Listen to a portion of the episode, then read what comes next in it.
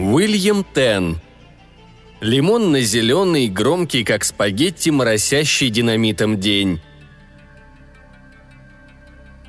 Показания перед особой президентской комиссией свидетеля 15671 Леонарда Дракера, 31 года, неженатого, проживающего по адресу Нью-Йорк-Сити, округ Манхэттен, западная 10 улица, 238, служащего компании Харберна, зарегистрированный по адресу Нью-Йорк-Сити, округ Манхэттен, восточная 42 улица, 25. Свидетель после приведения к присяге показал следующее.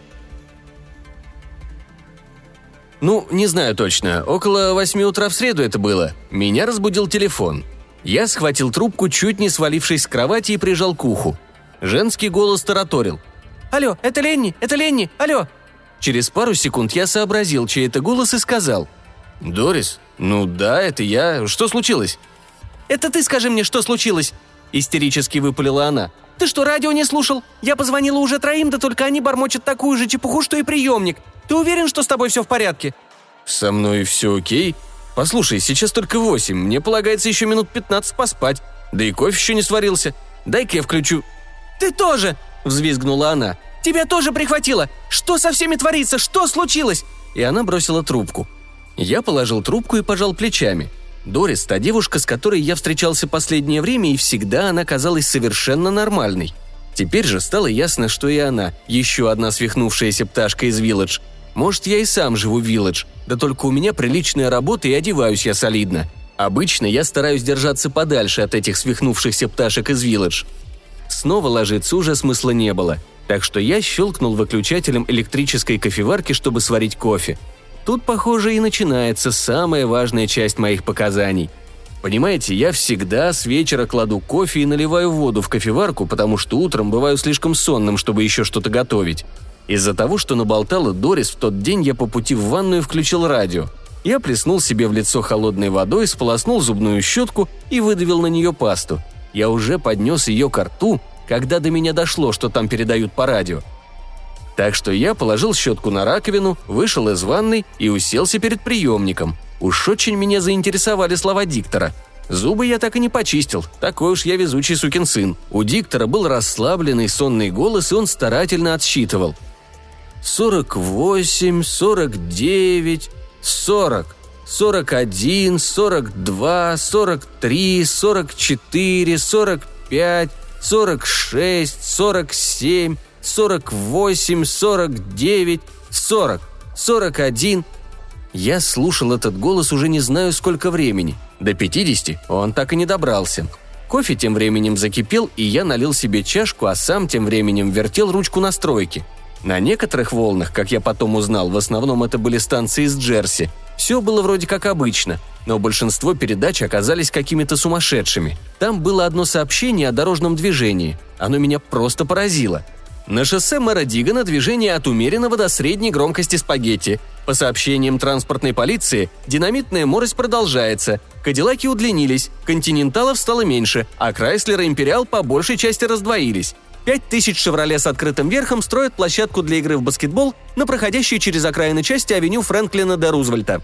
Когда я налил себе вторую чашку кофе и взялся за бутылочку, я случайно глянул на часы и обнаружил, что из-за этого проклятого радио уже почти час сижу как приклеенный. Тут я в темпе побрился электрической бритвой и лихорадочно стал одеваться. Я подумал было, что надо бы позвонить Дорис и сказать, что она совершенно права, да решил сначала добраться до работы. И знаете что? С тех пор о Дорис ни слуху, ни духу. Теперь можно только гадать, что с ней приключилось в тот день, верно? На улице почти никого не было, только несколько человек со странными лицами сидели на бортике тротуара. Но тут я дошел до большого гаража между моим домом и станцией подземки, и меня как громом ошарашило. Там всегда были выставлены самые дорогие вилледж-машины, а теперь это выглядело, ну не знаю, как свалка, пропущенная через мясорубку. В полутьме только и можно было разглядеть, что машины, размазанные по другим машинам и стенам, и все это засыпанное мешаниной из осколков стекла и хрома, и оторванные подножки, и задранные и перекрученные капоты. Чарли, управляющий гаражом, волоча ноги, вышел из своего застекленного закутка и вроде бы улыбнулся мне. Выглядел он, словно прошлой ночью основательно перебрал. «Ну подожди, пока твой босс все это увидит», — сказал я ему. «Он же тебя укокошит, парень». Он ткнул пальцем в две воткнувшиеся друг в друга машины у ворот. Мистер Карбонара тут уже был. Он все уговаривал их продолжать заниматься любовью, а когда те заортачились, послал их куда подальше и сказал, что идет домой. Рыдал он, как незаткнутая бутылка. Да, утречка выдалась ничего себе. Я даже уже почти не удивился, когда в подземке не оказалось никого в кассе. Ну да у меня джетон был. Я сунул его в автомат, и он с дребезжанием пропустил меня. Вот тут-то мне впервые и стало страшно, на платформе в подземке – что бы в мире ни творилось для жителя Нью-Йорка подземка, вроде рукотворного явления природы, такого же обычного и неизменного, как восход и заход солнца. И уж если тут порядок нарушается, не заметить этого никак невозможно. Вот и я заметил кое-что. Какой-то парень, стоя на четвереньках, заглядывал дамочке под юбку, а она, раскачиваясь на высоких каблуках, задрала голову и распевала во всю глотку. Рядом смазливая негритяночка, сидя на скамейке, рыдала в три ручья и вытирала глаза свежим номером «Таймс». Солидный господин, то ли врач, то ли юрист, носился зигзагами между железными опорами платформы и орал «Чак-чак-чагазум! Чак-чак-чагазум!» И никто ничему не удивлялся и вроде даже не беспокоился. Три поезда подряд проскочили мимо станции, не останавливаясь, даже не замедляя хода. Машинист третьего был здоровенным светловолосым парнем – и он у себя в кабине хохотал как сумасшедший, когда поезд пролетал мимо станции. Наконец подошел четвертый, и этот остановился. Только два человека бросились к дверям. Я и еще парень в защитного цвета штанах и коричневом свитере. Двери открылись и тут же закрылись. Жик-жик, без перерыва, так что поезд ушел без нас. «Что творится?» – заскулил парень. «Я и так уже на работу опаздываю, даже позавтракать не успел. А в поезд не сядешь. Я же заплатил, так почему я не могу сесть в поезд?» Я сказал, что не знаю, и отправился наверх. Напугался я ужасно. Мне попалась телефонная будка, и я попытался дозвониться до своего офиса. Только без толку. Сколько телефон не звонил, так никто и не подошел. Так что я пооколачивался на углу около станции подземки, всю голову ломал, что ж теперь делать, что вообще происходит. Еще несколько раз позвонил в офис, и снова ничего. Странно это было, ведь время давно перевалило за девять. Может быть, сегодня вообще никто на работу не явился? Такого я себе представить не мог. Я начал замечать, что люди по улице идут вытаращив глаза, вроде как в трансе. У Чарли, управляющего из гаража, тоже глаза вылезли на лоб. А вот у того парня в коричневом свитере на платформе ничего такого не было. Я увидел свое отражение в витрине, и у меня не было. Это оказалось ателье по ремонту всякой электроники. У них в витрине был выставлен включенный телевизор, и я так и прилип к нему – не знаю, что это была за программа. Двое мужчин и женщина о чем-то разговаривали между собой. Да только женщина при этом еще медленно раздевалась. Она и говорила, и снимала с себя одежду одновременно. Тут у нее приключилась заминка с поясом с резинками, и мужчины стали ей помогать. Рядом народ так и валил в винный магазин. Все выходили нагруженные бутылками. Только я заметил, что нельзя сказать, будто там шла торговля. Каждый, бросив на хозяина подозрительный взгляд, хватал пару пузырьков и выметался, а хозяин смотрел на все это с радостной улыбкой. Тут из лавки вывалился тип с парой бутылок виски. Вонючий такой грязный бродяга. Типичный житель Бауэри. Сиял он как медный грош, сами понимаете. Мы оба тут же заметили, что ни у одного из нас глаза не лезут на лоб.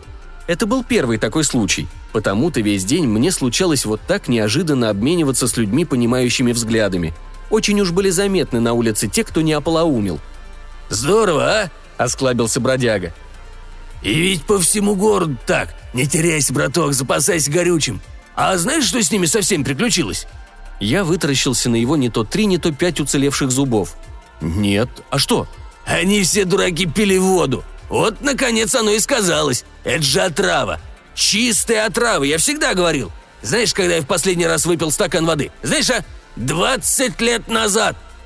Ну, я просто повернулся к нему спиной и ушел, оставив его радоваться удаче. Я двинулся от центра в сторону шестой улицы, хотя и спрашивал себя, куда это меня черт несет.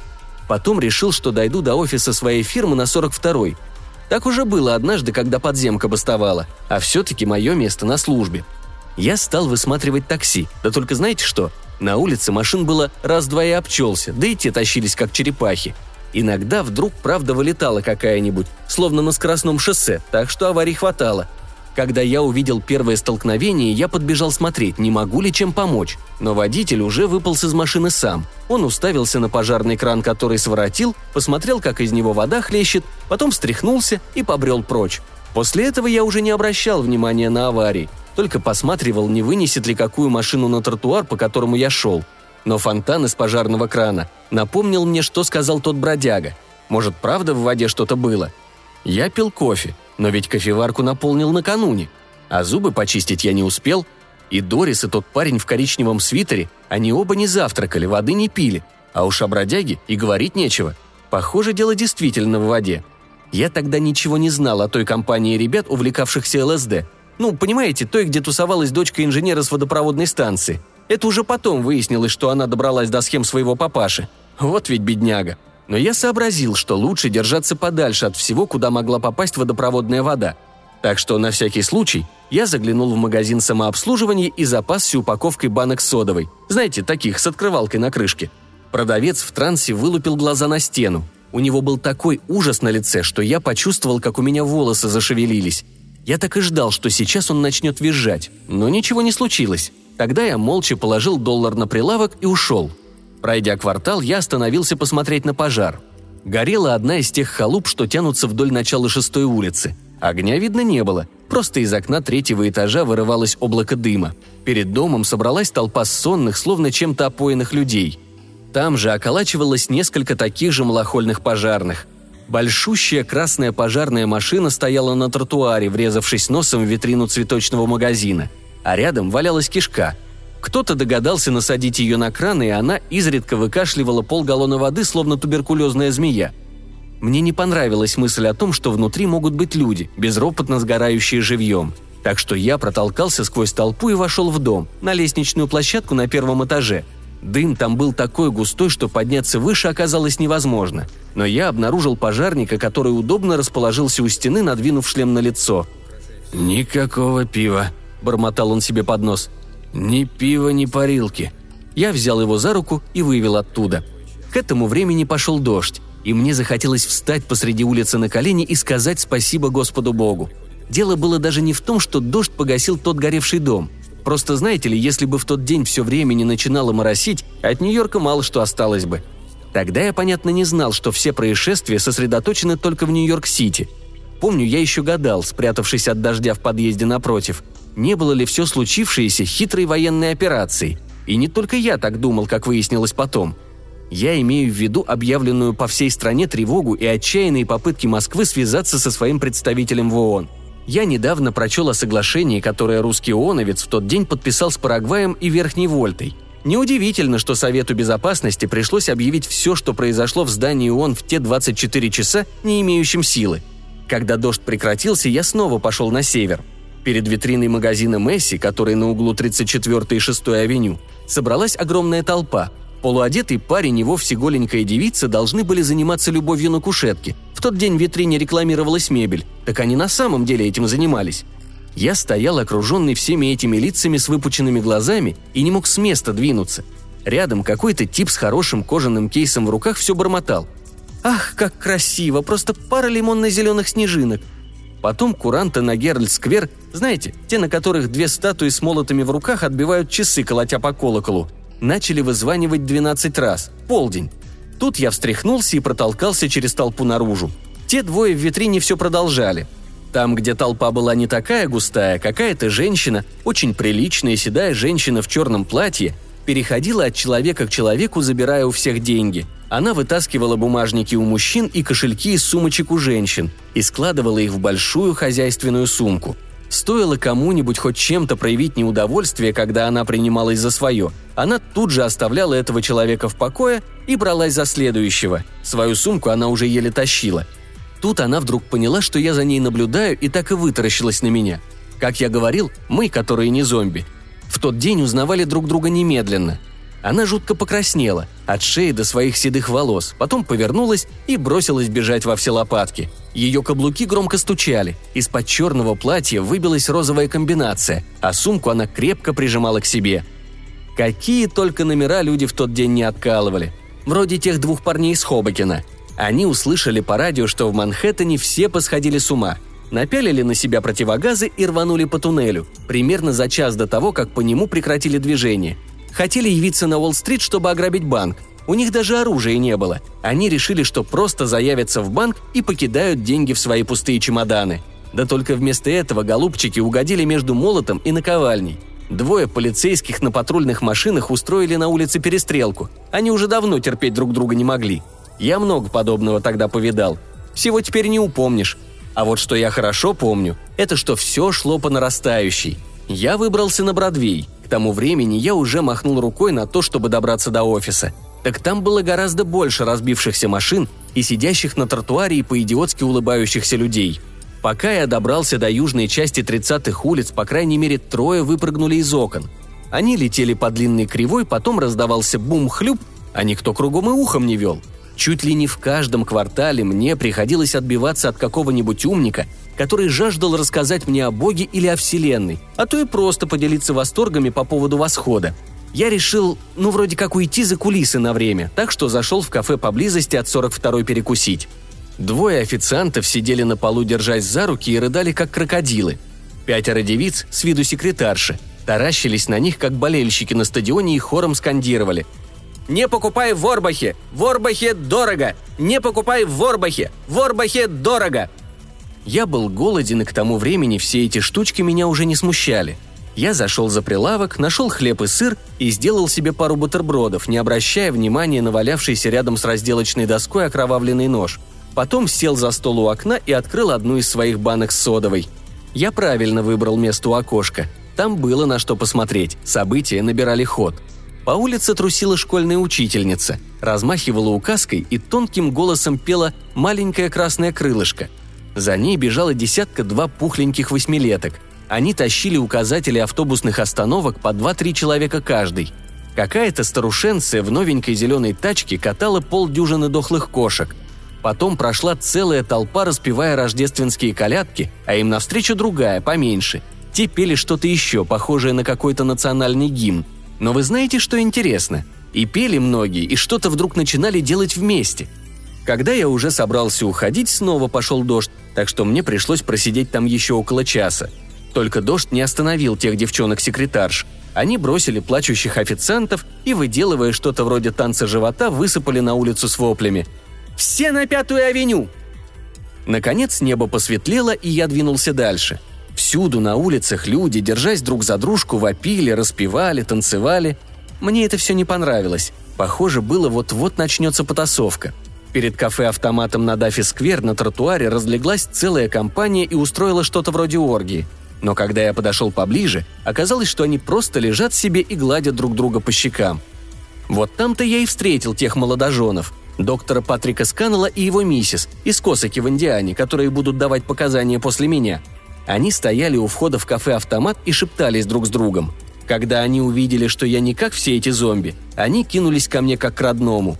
Они приехали в Нью-Йорк поздно вечером накануне, остановились в отеле и, понимаете ли, как и положено новобрачным, не выбирались из койки сегодня где-то часов до двух. Это их и спасло.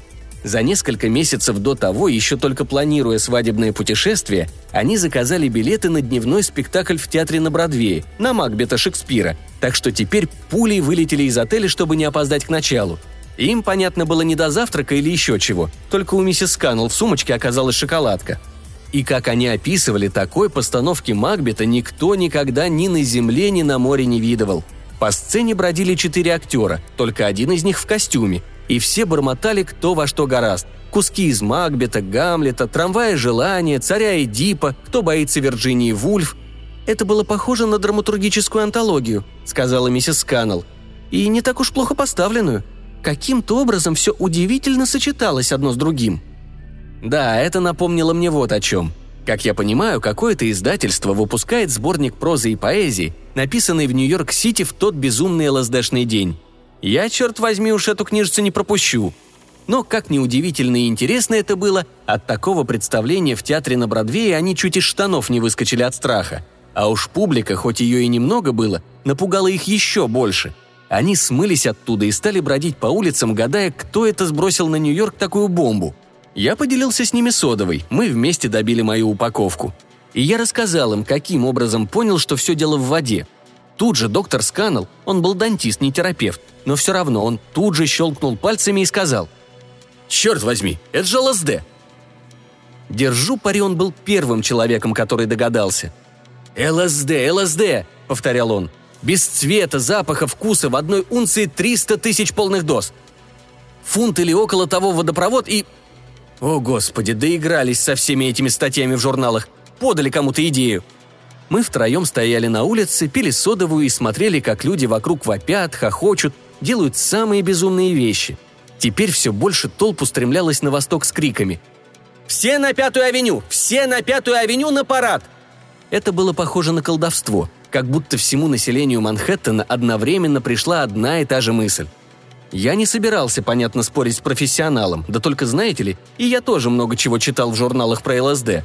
Вот я и сказал ему, мне не приходилось читать, чтобы от ЛСД люди делали многое из того, чего я сегодня нагляделся. Вы только посмотрите, сказал я, на эти распевающие толпы. Доктор Сканнелл сказал, что это проявляется кумулятивный эффект обратной связи. «Чего?» – переспросил я. Тут он мне объяснил, что наглотавшись этой дряни, люди становятся очень восприимчивы психологически, а кругом полно других психов, которые друг на друга воздействуют. Это и есть кумулятивный эффект обратной связи. Потом он стал рассуждать о том, очищенное ли было зелье, о дозировке, о том, что в этой ситуации неизвестно, кто сколько принял.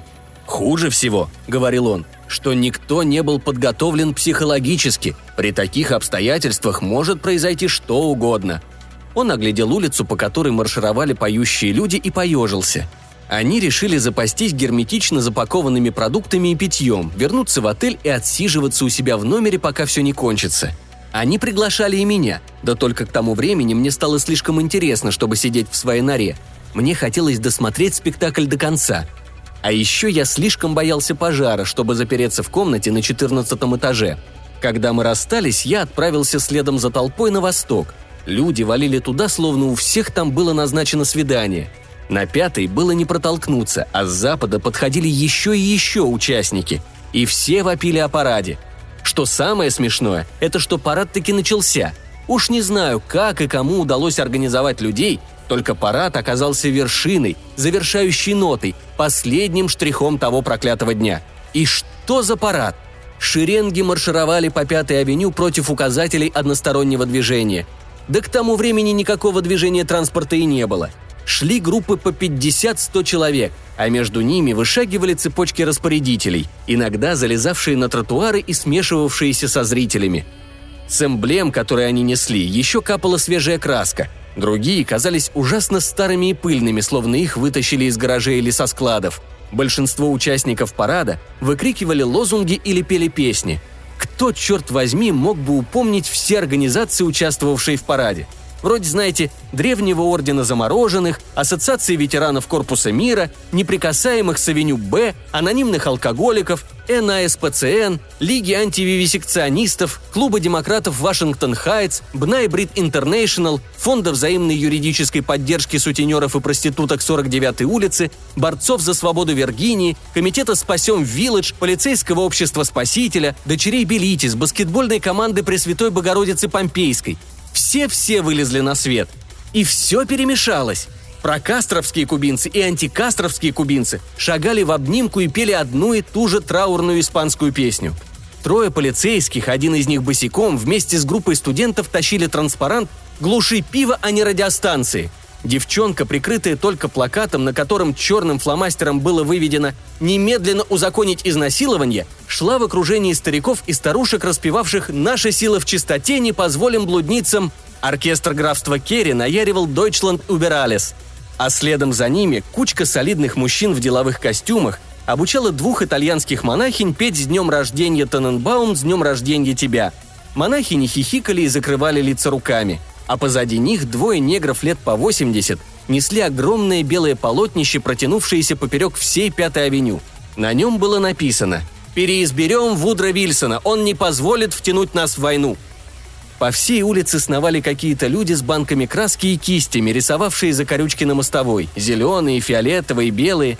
Один хорошо одетый господин проводил красную линию, разделяя ею марширующих – я думал, что это коммунист, пока не услышал, как он напевает «Боже, спаси королеву». Когда у него кончилась краска, он присоединился к компании из Союза музыкантов, которые потрясали плакатами и кричали «Свободу народной музыки! Спасем улицу дребезжащих жестянок!» Лучшего парада я никогда не видел. Я смотрел до тех пор, пока армейский десант, высадившийся в Центральном парке, не начал загонять демонстрантов в развернутые военными специалистами лечебные центры. На том, черт возьми, все и кончилось.